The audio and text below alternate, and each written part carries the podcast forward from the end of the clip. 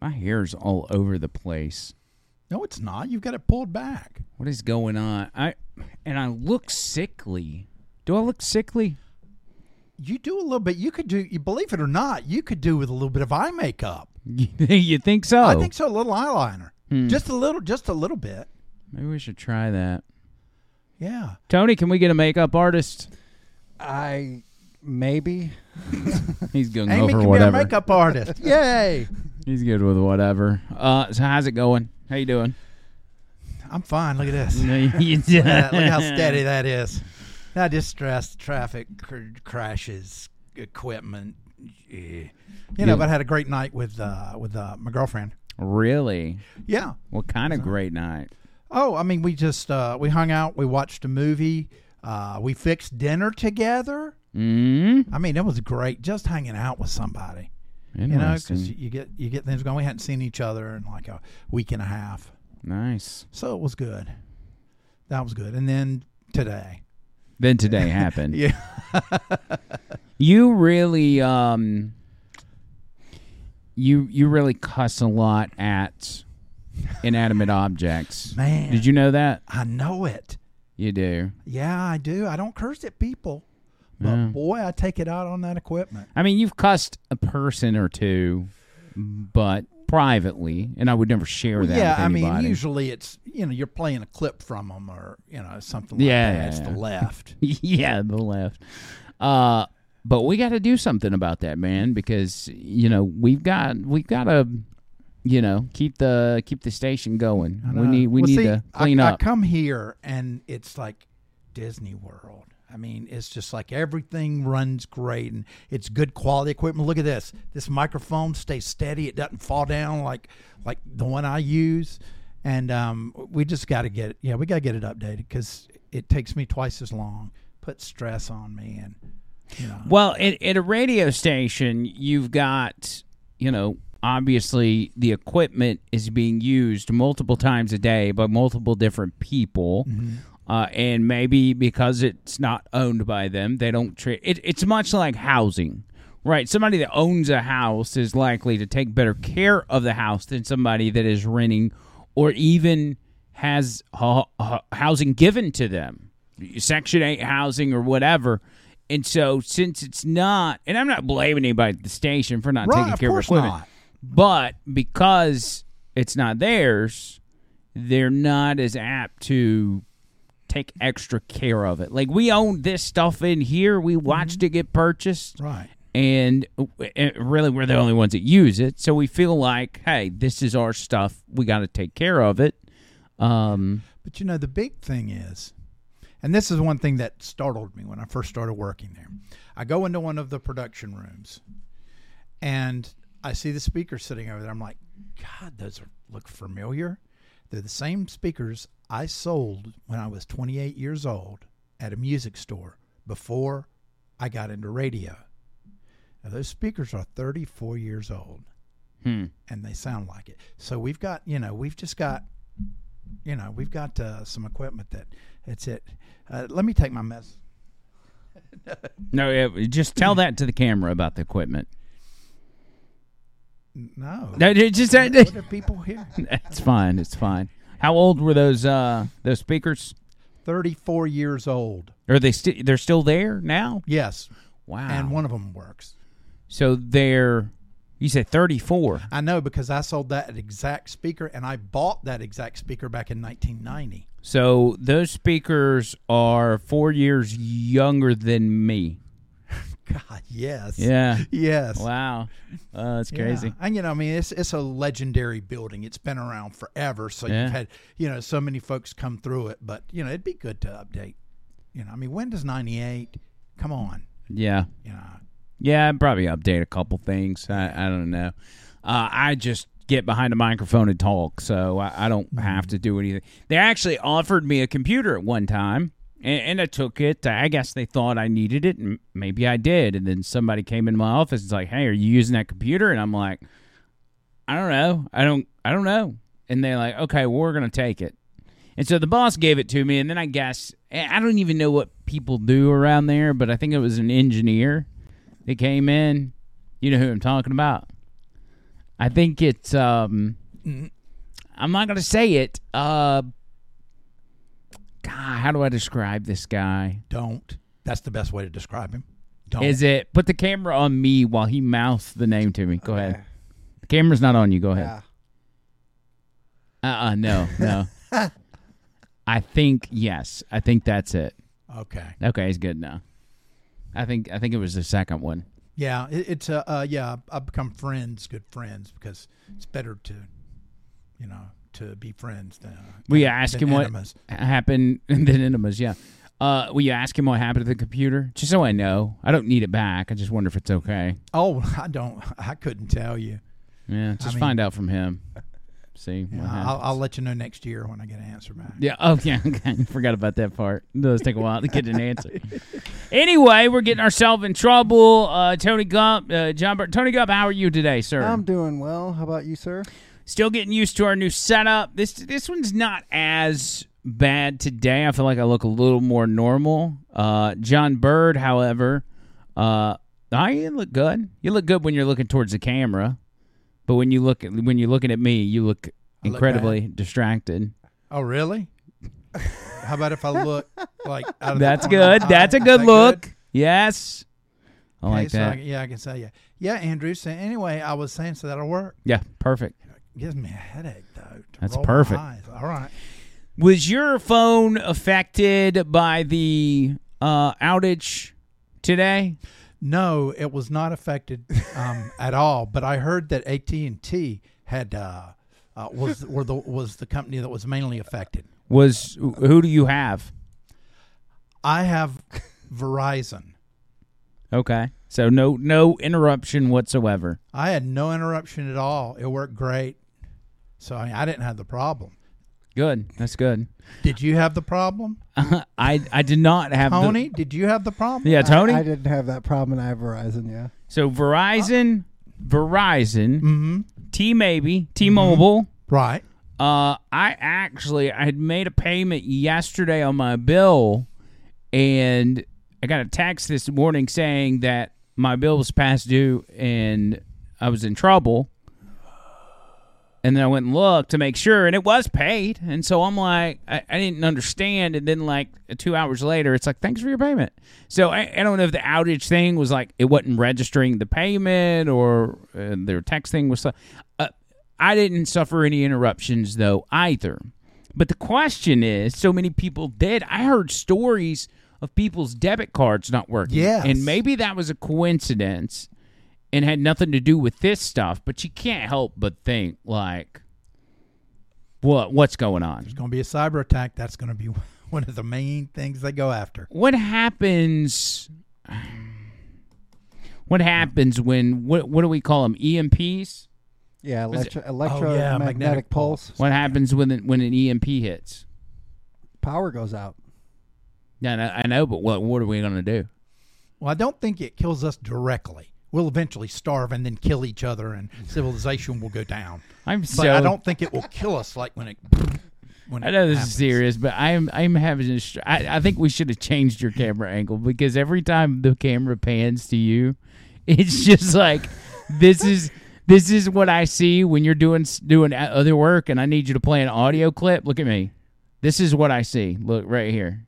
I can't. No. You don't look. You look at me now, Tony. You look. That's what I see. And see, I'm over here off to the side waving my hands trying to get him to play a clip or take me to break, and you're just locked in. You're not going to be able to see it, but just trust me. I can't. You're not going to be able to catch it. I could look really fast. There is no delay on this equipment. No. Anyway, so the cell phone thing happens, and the first report we get is it's a cyber attack. Mm-hmm. Which we're like, okay, here it is. Let's get ready. Yep. Get to the deep freezer. Time to break that hamburger meat out we've been saving for a year. I thought of that Obama movie right away, the one he produced about the cyber attack, where all the Texans hit each other and all that, with the deer and all that stuff. What was that called?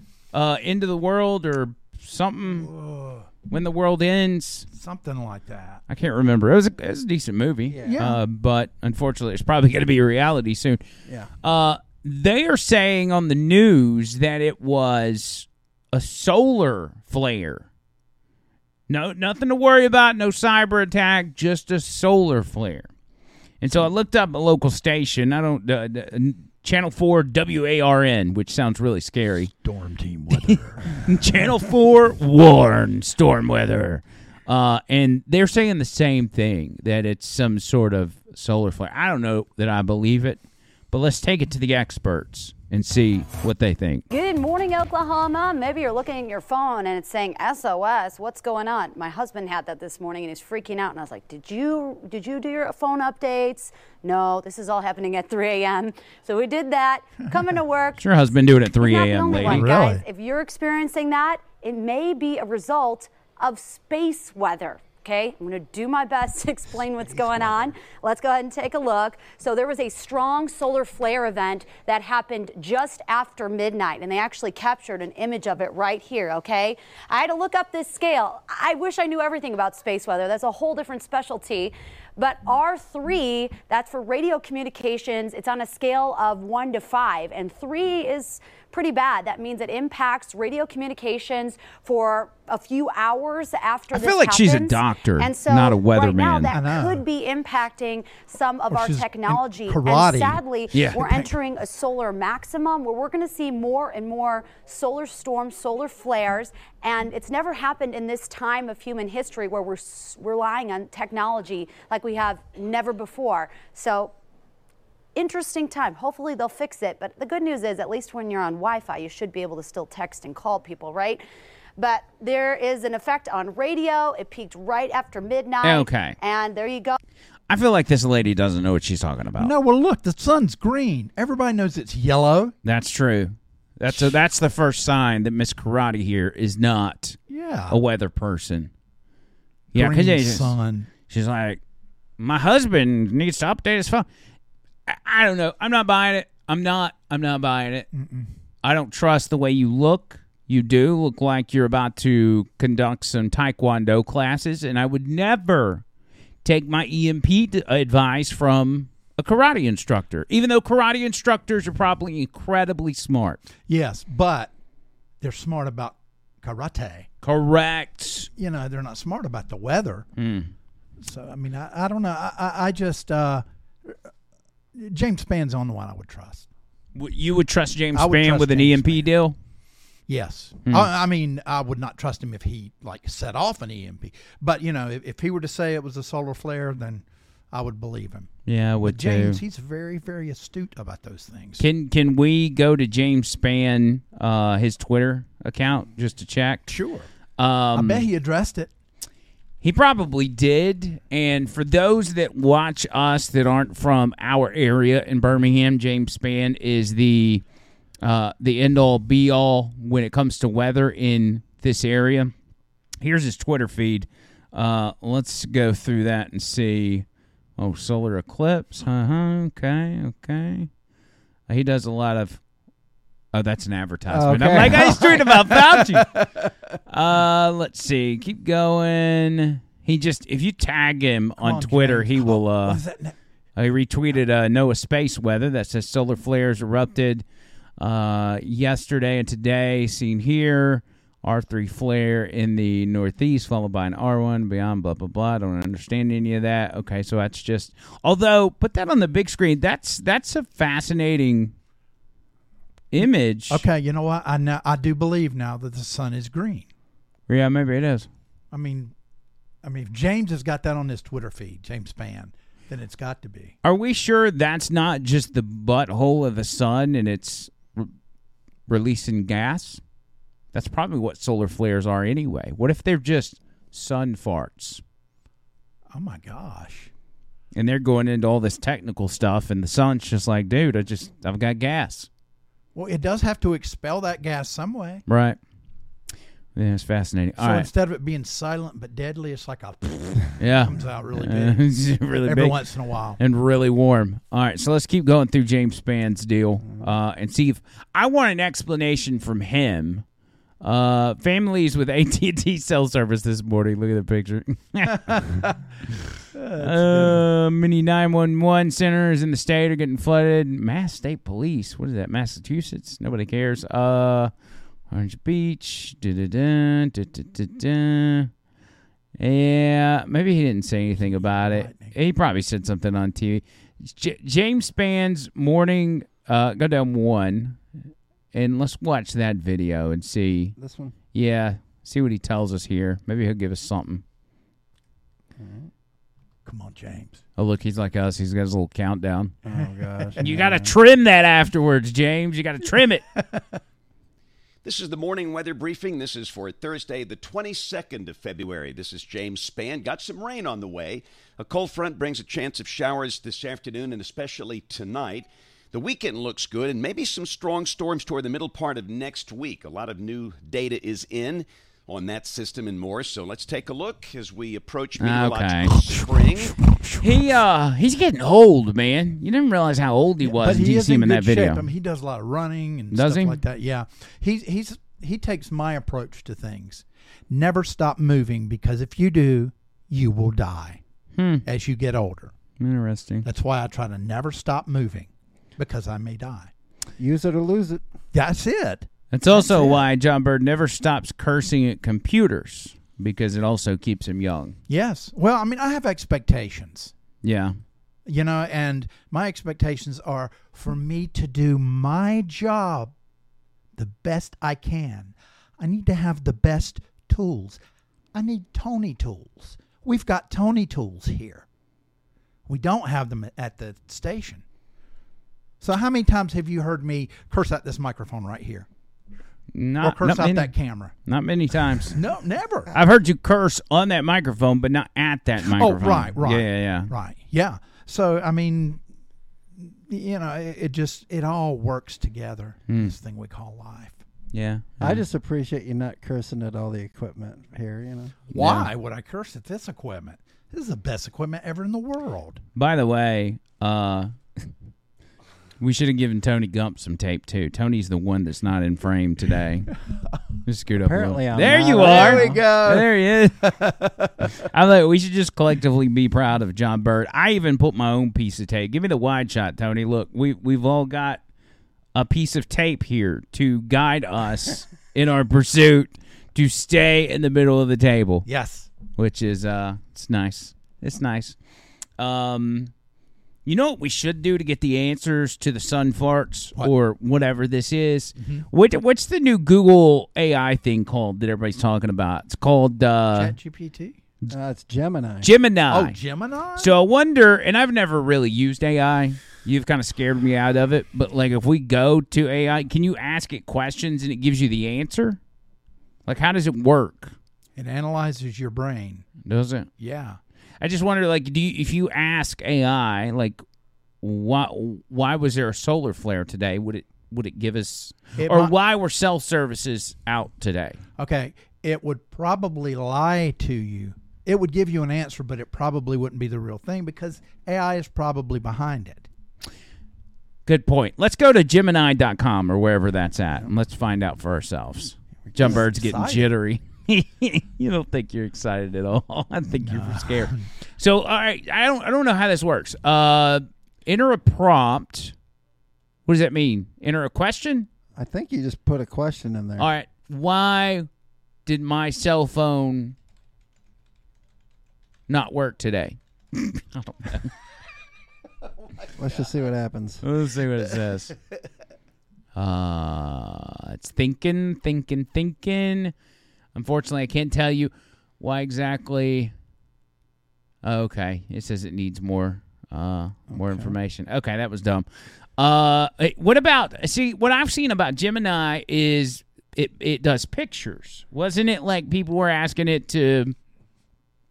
I think they were asking it to draw like a white person, and it couldn't do it.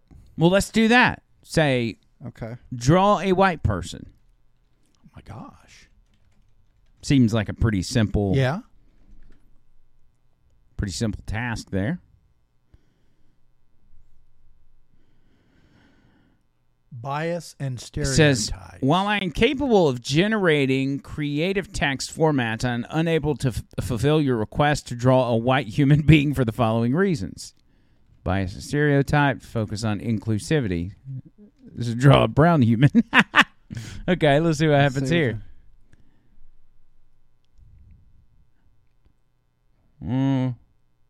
at least that's even. Yeah. I mean, actually, it gives you a little bit of a different reasoning, but it's kind of the same gist, I guess. Yeah, I don't know. I mean, does it draw anything? Can you draw anything? Can you draw a picture of the sun? Who knows? Just whatever. Draw a picture of the sun. See, I don't know how any of this stuff works.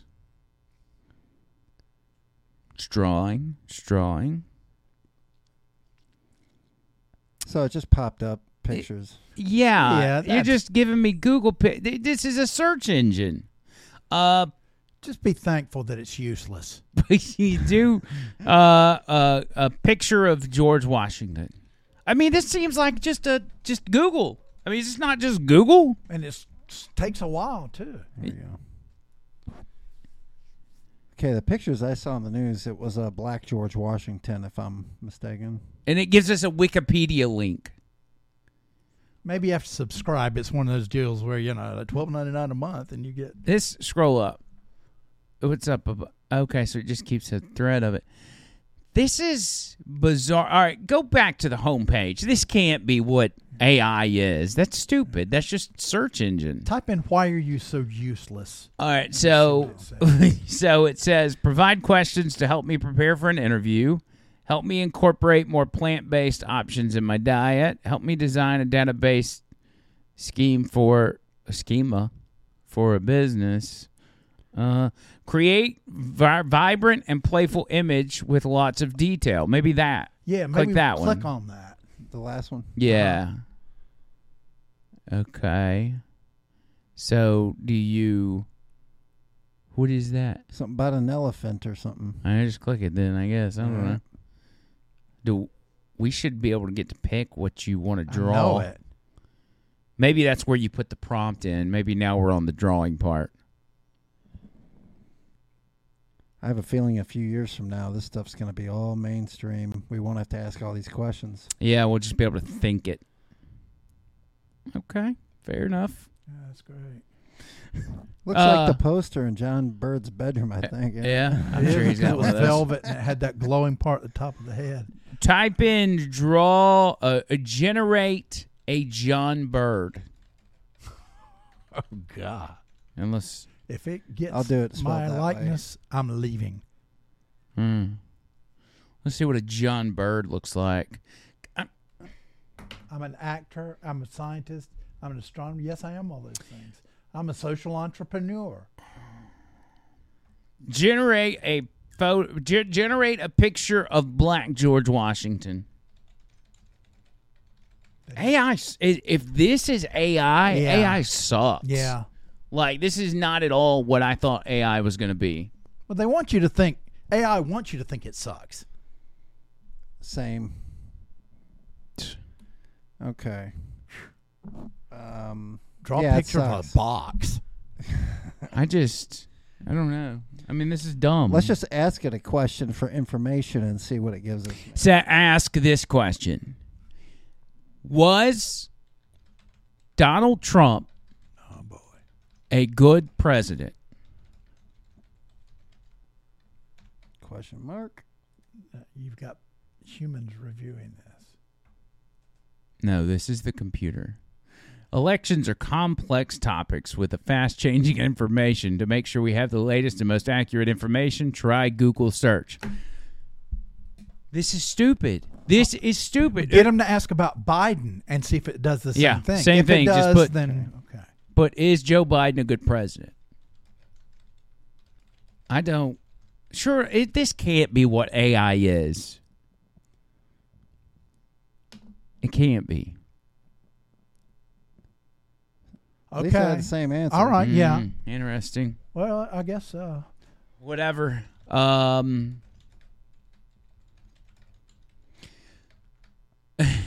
Who owns the Federal Reserve? Let's see if they'll be honest on that front. Nope. No simple answer. I like that. Yeah, that old gag. We know who it is. Yeah, anyway. So when people do When people do these pictures and it's like AI-generated pictures, how do they do that? You need to go to TikTok.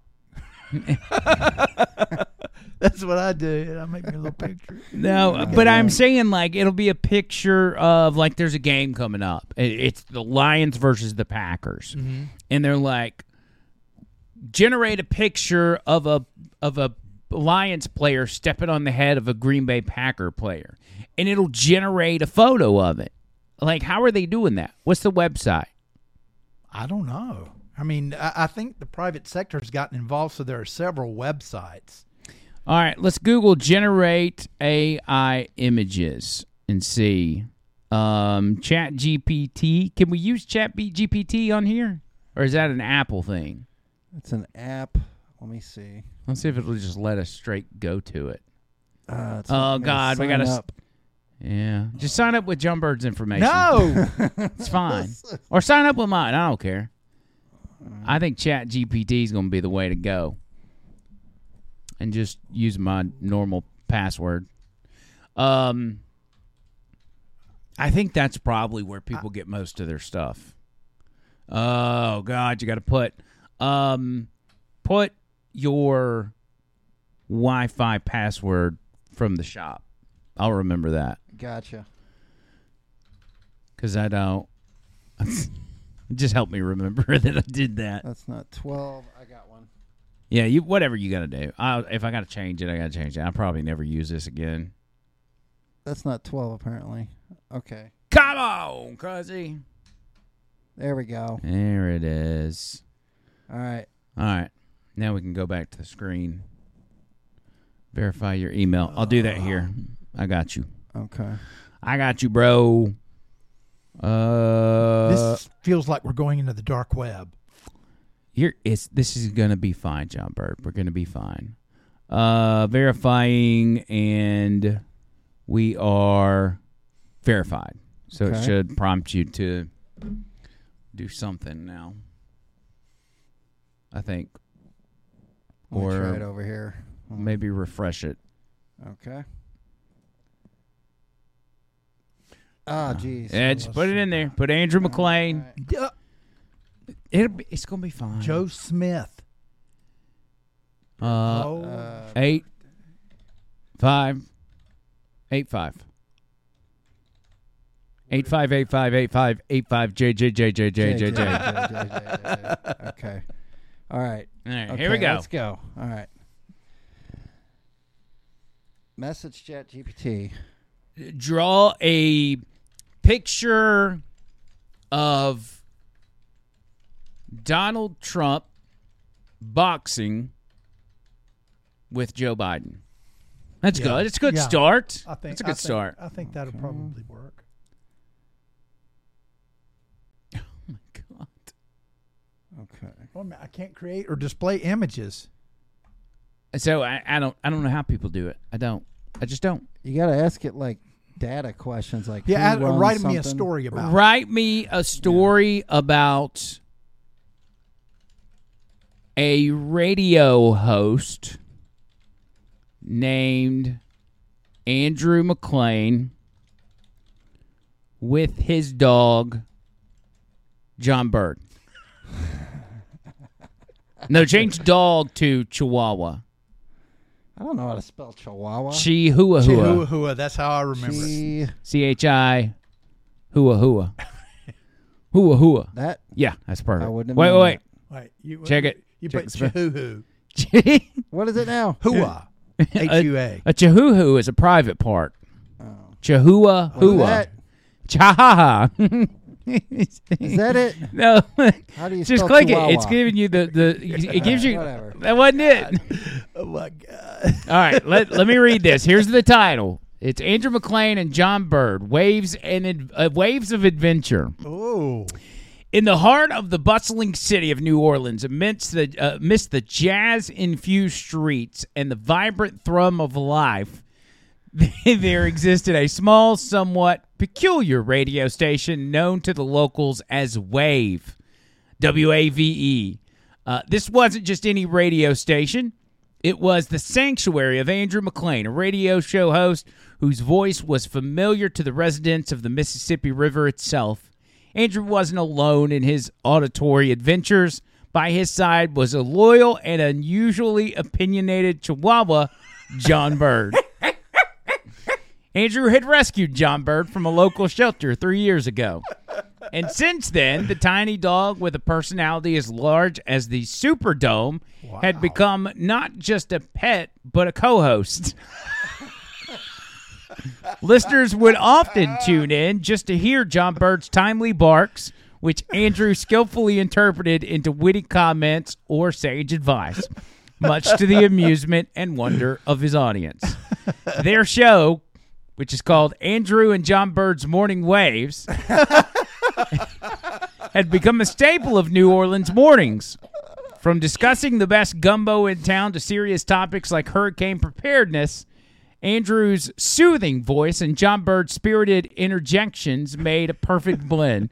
It wasn't just the topics that drew the crowd. It was the undeniable bond between man and dog, a bond that seemed to encapsulate the spirit of the city itself, resilient, joyful, and deeply connected to its roots. One particular morning, as the first light of dawn crept over the horizon and into the studio, Andrew and John Bird found themselves at the helm of an unexpected adventure. The topic of the day was the unsung heroes of New Orleans, a tribute to the everyday people making a difference in the community. Wow. Callers flooded the line, sharing stories of neighbors, friends, and even strangers who had impacted their lives. It was during this broadcast that a shy, quivering voice came through the speakers.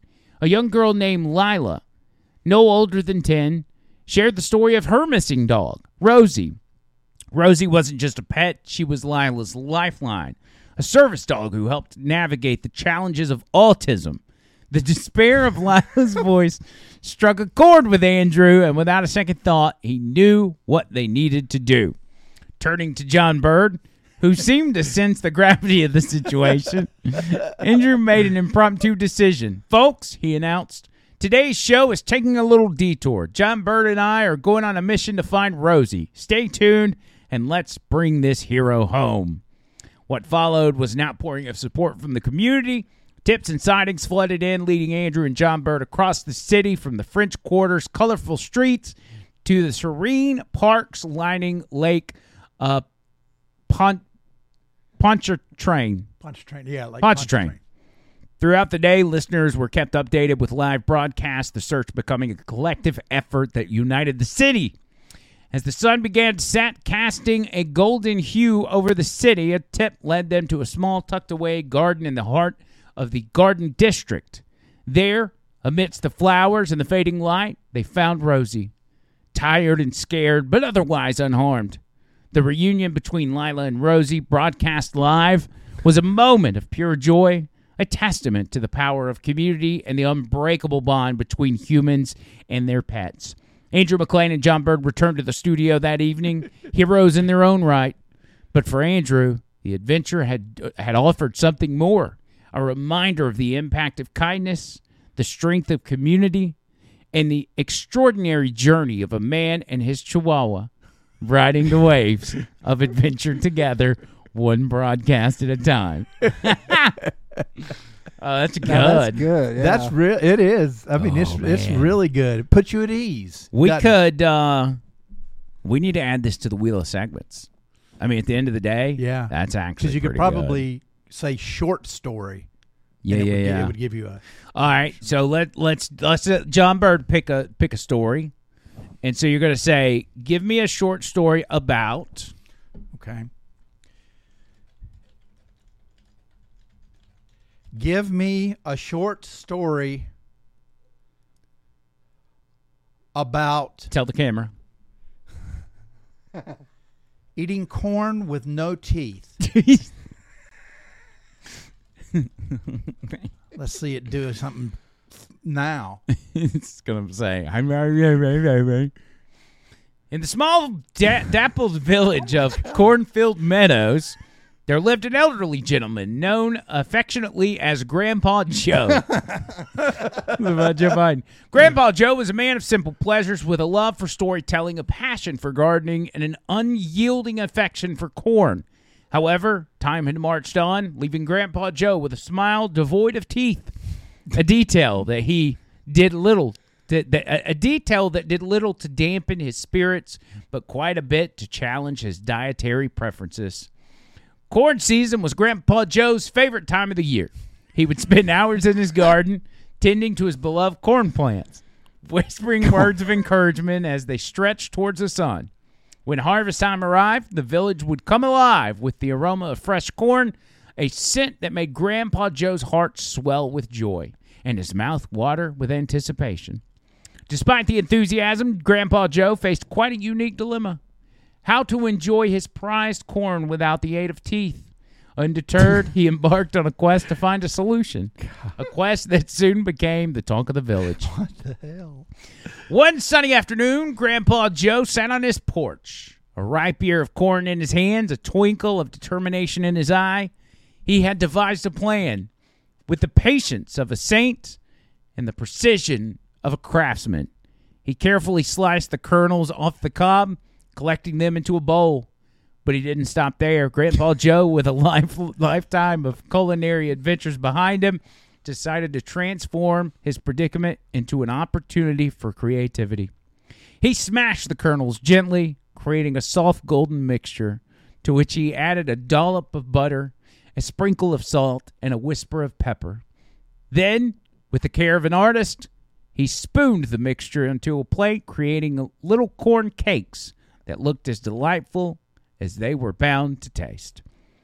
As the first spoonful of corn cake touched his tongue, Grandpa Joe's eyes lit up with joy.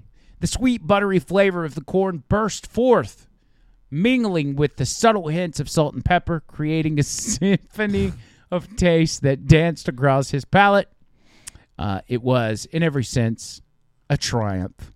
Word of Grandpa Joe's ingenious solution spread throughout Cornfield Meadows like wildfire. Neighbors, friends, and even strangers from nearby villages began to drop by, curious to taste Grandpa Joe's famous corn cakes. Each visit turned into a celebration with laughter and stories shared around Grandpa Joe's table, a testament to his spirit and integrity. Ingenuity, should I say. In the end, Grandpa Joe's summer of corn became legendary. Not only had he found a way to enjoy his beloved corn without teeth, but he also brought his community together, creating bonds that would last a lifetime. And so, in the heart of Cornfield Meadows, Grandpa Joe's corn cakes became more than just a culinary delight. They became a symbol of resilience, innovation, and the simple joys of life. That's impressive. I hate AI. And I want to challenge ChatGPT. I'm going to write a story. I want you guys to come up with something for me to write a story about. And next time we do a podcast, you're going to see what real, true creative writing is. Not this feel-good, mamby-pamby stuff. They want you to feel good as they tighten that grip around your brain. Okay, fair enough. Well, if anybody out there has kids, you probably don't want them to go to college for writing and get a degree, because this thing can work its magic in seconds. God, can you imagine? Yep. Like, if you're in school and you got to write an essay and there's this, you have to do no work whatsoever. That's crazy. I know someone in software. They were doing a class, and I'm not going to say much, but they were using ChatGPT or something to write their codes for them, and it took them seconds to do what should normally take like a month. You don't even have to go to school for being a doctor anymore. Like, type in diagnose tummy ache. Tummy ache or something, and just see what it says. Is that high? Yeah. Okay, no, it's telling you how to diagnose it. I was like, but you could probably, if you gave a specific illness, it would give you an explanation just like a doctor would, and you could just pretend to be a doctor. Or ask it this question: what color is my hair?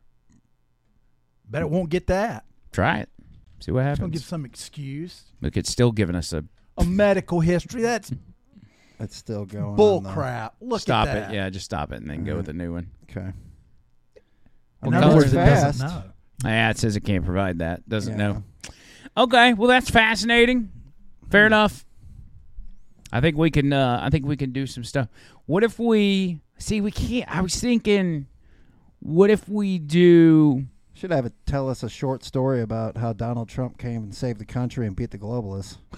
Do it. Okay. Do it right now. Okay. Let's just see what it says. And so, yeah, write a short story. Write a short story about how Donald Trump saved America from the globalists. They gonna get our IP address? Oh, they already got it, cuz. I mean, we're literally doing a show, giving them everything they need. We're already on the list, cuz. In a world buzzing with the rapid exchange of information and the ever-growing debate between nationalism and globalism, a figure like Donald Trump certainly sparks it. Oh, it's telling us it's not going to do it. Oh, it's giving us a warning. It says, a figure like Donald Trump certainly sparks diverse narratives. Let's craft a fictional tale that weaves these elements together, focusing on a theme of unity and resolution that transcends political divides. Yeah. Do you want me to read it? Sneaky, sneaky, I would. Once upon a time, in a not-so-distant future, America found itself at a crucial crossroads. This global stage was set with challenges that no single nation could face alone, yet the spirit of unity was frayed by the sharp edges of ideology and ambition. Enter Donald Trump, a figure synonymous with controversy, yet undeniable central to the American narrative. After years of tumultuous politics and polarizing debates, Trump found himself contemplating the legacy he wished to leave behind. It was during the period of introspection that a new threat emerged, one that did not discriminate by borders, beliefs, or social standing, a threat that could potentially bring humanity to its knees. This challenge was not a nation or an ideology, but a crisis of unprecedented global scale, affecting the environment and economies worldwide. As countries turned inward, focusing on national interests, the crisis worsened, creating a cascade of consequences that threatened to unravel the very fabric of global society. Seeing that the world was on the brink, Trump experienced a revelation. He realized that the strength of America lay not in isolation, but in its ability to lead, unite, and inspire. With this newfound perspective, he embarked on a mission to transform his vision from America first to America as a beacon of unity. He began by opening the southern border. Yeah. I mean, God, come on. Oh, no, we got to keep going. Leveraging his unparalleled knack for communication, Trump initiated a series of dialogues with leaders around the world, employing his unique blend of persuasion, negotiation, and at times, brash diplomacy. His message was clear. To overcome the crisis, nations needed to transcend their differences and work together, not as adversaries competing for dominance, but as allies sharing a common destiny. The road was not easy. Skepticism and resistance met Trump's efforts at every turn. But through a combination of relentless determination, strategic alliances, and a few unexpected acts of vulnerability that humanized him to his global audience, Trump began to turn the tide. He championed a new initiative, the Global Unity Framework, designed not to erode national sovereignty, but to celebrate it within cooperative global context. The initiative focused on shared goals, stabilizing the global economy, implementing sustainable environmental practices, and fostering technological innovations that benefited all of humanity. To the surprise of many, the initiative gained momentum. Countries that were once rivals in the global stage found common ground, recognized that in unity there was strength, and in cooperation there was progress. The crisis that had seemed insurmountable began to recede, and a new era of global relations dawned. Trump's role in fostering this unity became a defining moment in his legacy. He had not only saved America from the great threat of globalism in the eyes of his supporters. You see, it's like globalism is not real, but in the eyes of his supporters.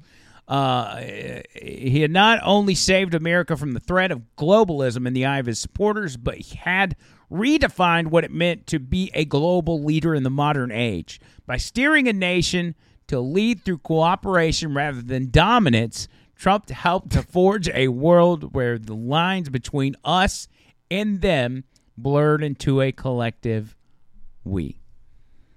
And then at the end it says, in our story, Trump's journey from nationalism to a unifying global leadership serves as a narrative of transformation and hope, emphasizing the power of change and the potential for unity in addressing the challenges that we face, humanity faces as a whole. Wow, did you catch all the little sprinklings of crap in that whole thing? That was bad. That was real bad. They're like, be nice, Mr. Trump. Be nice to everybody. Oh, man. Oh, what a crock, dude. Okay, so I don't like this again. But I think it would be good on the radio to maybe get a suggestion or suggestions from the audience and have it give us a story, and then we can turn around and read it on the airwaves because it translates audio-wise. I do know that South Park, the show, did one show where they had AI write the end of the show or half of the show, and the show's about ChatGPT, actually. Interesting. You think they use ChatGPT at the White House? Oh, I'm sure they do. Everybody loves AI. It's great. Well, I mean, to get Joe Biden's speeches off the ground. Nobody listened to me back in the day. It is a little freaky. I ain't going to lie. I told them. Nobody listened. Okay. I got to tell you, though, this AI thing, just like the internet, 30 years ago, it was common. And we're like, oh, ever the world's going to change. In about 10 or 15 years, this stuff will all be mainstream. We will all be dealing with it. I think it's already here. No. We will all be hiding in bunkers from the humanoids. Oh, yeah. You watch. I'm good with it. Terminator. I'm telling you. Well, like James 15, 20, 30 years ago, the internet was already here, but it wasn't here. Like every day, walking on our phone with all this stuff. This AI thing is going to be so fast, and eventually in the next, 5, 10 years or whatever, all the kids are going to be using it, and, there's really no stopping it, just regulating it, Exactly. I don't know, man. I'm depressed now. Hey, look at the bright side. At least your president gets, naps every day. Actually, you know what? President. You know what? They apparently are putting him in sneakers to keep him from falling up the short stairs on Air Force One. Yeah, I heard that.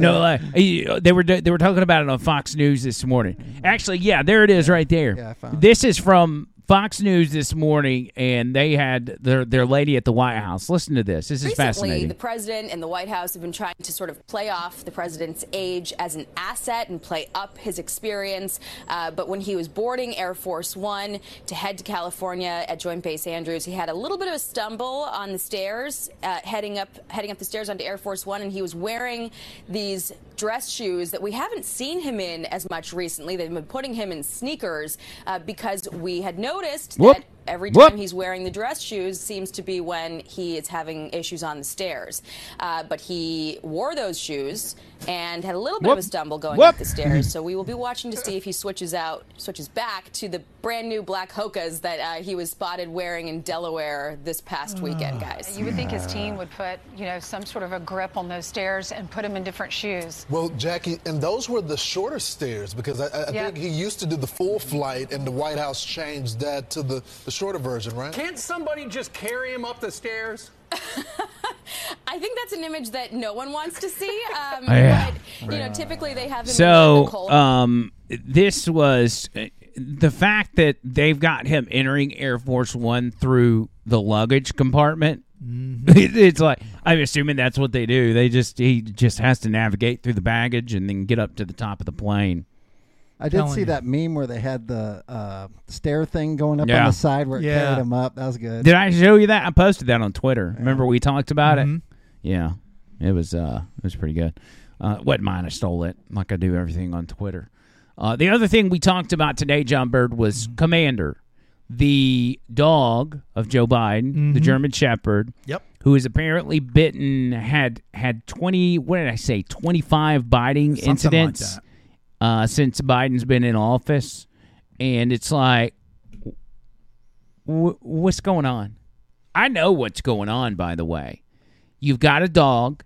Dogs are what? Protective of what? Their owner. Mm-hmm. And when the owner is feeble and can't take care of himself, a dog can sense that. And since Joe Biden is constantly surrounded by Secret Service agents, the dog feels like his owner is under threat and is trying to protect his owner. So it's not the dog's fault. That's it's the old man. Explanation I've ever heard. It is. That's exactly what it is. And it took 25 bites. Even the women of The View were talking about this, and they were like, oh, it's not that big a deal. It's just a dog. Just get out of the dog's way. So dumb.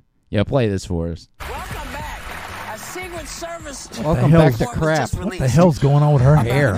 A Biden family member who's caused a lot of controversy at the White House. Yeah. Their dog.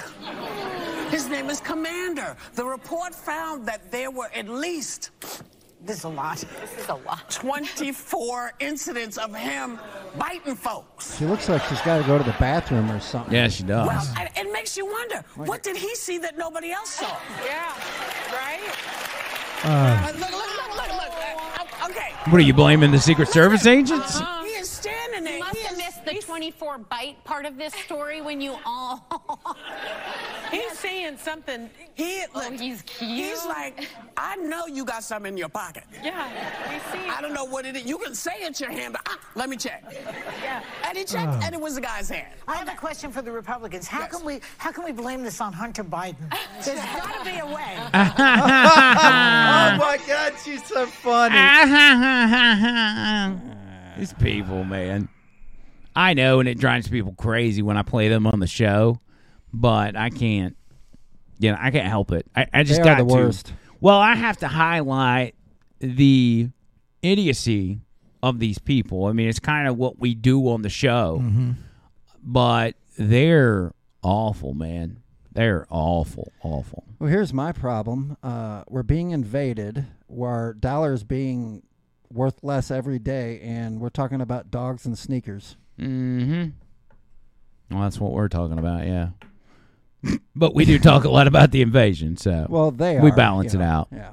It's I don't know, man. It's just I don't know. I don't have any words for them. Clown world. That's what I said today. One of the hosts has what was their great grandfather was a slave owner. Oh, that was Sonny Hostin. Yeah. She went on this show where they do like a 23andMe type of deal. Yeah. And they go, see if you can find that on YouTube. But Sonny Hostin finds out she's from slave owners or something. That's it right there. Right. See if, do that one. That would be perfect. Let's make sure. One second. And this is, this must be a clip from The View where they were talking about it. They were talking about it. Yeah. Oh, there we go. It plays a clip. Yeah. Okay. You can just play the whole thing or whatever. It's fine. Here we go. And there we go. After another for her. Just one thing after another. Yeah. It makes a lot more sense now. Okay. Let me play that you refuse to go back. To find more about my family history, and it was really eye-opening. Take a look. Yeah, it was. Records in San Juan show just how tough Virginia's childhood actually was, revealing that she lost 3 of her siblings before her 10th birthday, and then, in quick succession, saw both her mother and her father pass away. It's horrible. It's just one thing after another for her. Just one thing after another. Yeah. It makes a lot more sense now that you refuse to go back. I thought they had already gotten to the good. Several times. You know, Nanny, come. I used to call her Nanny. Nanny, come to Puerto Rico. You know, I'll put you up at the Ritz. She probably, since this is actually from The View, she probably didn't want to show that part. So, I guess, I don't know. Yeah, I played it on the show. Yeah. It was, she just came back to find out she's descendant of slave owners in Spain. She was surprised, to say the least. And before we get out of here, I got to do this, okay? Mm-hmm. And I caught a lot of heat every time I do this in the Will segments, and it just gets real downright nasty. And, Tony, I want you remember how we did the professor where we just flashed him on the screen, but we stayed on main cam? I kind of want to do that, the same thing with this picture. So I'll read you the headline, and it says, Florida man has 150 live bugs removed from his nose, and he didn't even know they were there. So let me explain the story before we see the picture. This man was apparently handling fish or something outdoors. I don't know if the guy lived out in some sort of, you know, third world village or what, but somehow he got fly eggs, larvae, in his nose, which then grew to bugs, and he had bugs in his nose, in his nostrils, that were some as big as the end of your pinky. God. And 150. Here's a picture of his nose real quick. Let's look at this first. Man. Oh. Oh, that's bad. Oh, God. Okay. Cut it back. But if you... JJ. Here's the kicker. When we scroll down, the up-close photo of the bugs... Oh, my God. This is what it looks like. Oh, God. Oh. No. It looks like a planet. Oh. Look at the... Do you see the solar flare going on? Oh, my God, dude. Those things are in there, too. Oh, my. They're packed tight. Okay. Okay, JJ. It says that if you scroll up a little bit, the doctors gave the details just down under the nose. Yeah, let's get it under the nose. Okay. The doctor told the outlet that he examined the man's nose with a camera only to discover dozens of bugs feeding on the inside of his nose and sinus cavity and shedding tissue and excrement. Oh, my God. So they were taking a dump in his nose. He said there were certain larvae inside the nose that were scurrying around and looking for places to feed. Oh. And others that had burrowed into tissue. He said he and his team tried to remove the bugs with a suction, but when that got clogged, they used a different instrument to pluck them out, as those little boogers didn't want to get evicted. Oh, God. It says the operating room shows the gruesome bugs crawling inside the man's face and their stomach churning extraction. The doctor said they were right up against the skull base, right under the brain. Had they gone through that, it could have killed the man. Oh, good land. I'm glad we're ending the podcast on an up note. That was one thing I was hoping for. Well, I was thinking about doing this first, and I'm like, yeah, it's probably going to like kill the podcast, and so I'll just surprise them at the end with that. Oh, man. But, yeah, that was pretty disgusting. I can't wait to post that on TikTok. That's going to be exciting. Lovely. Delicious. Anyway, we're going to get out of here. Thank you all for joining us. Tony Gump, final words? Teach your kids something useful and don't buy them so much crap. And one more thing is 4 things to a nice life: water, sunlight, sleep, and meat. That's I was going to say little that. Diversity there. That's good. That's what I was going to say. You do those 4 things, you'll have a good life. You just do everything else, but do those 4 things. Where did you hear that from? I came up with it myself. Nope. I've been doing years of research. John Burr, where did you hear that from? I came up with it myself. Okay. Because Tony's been saying that for like a week. I've been saying it for 2 weeks. I've got the text to prove it. Okay. We'll come up with something different. Here. It's okay. Okay. All right.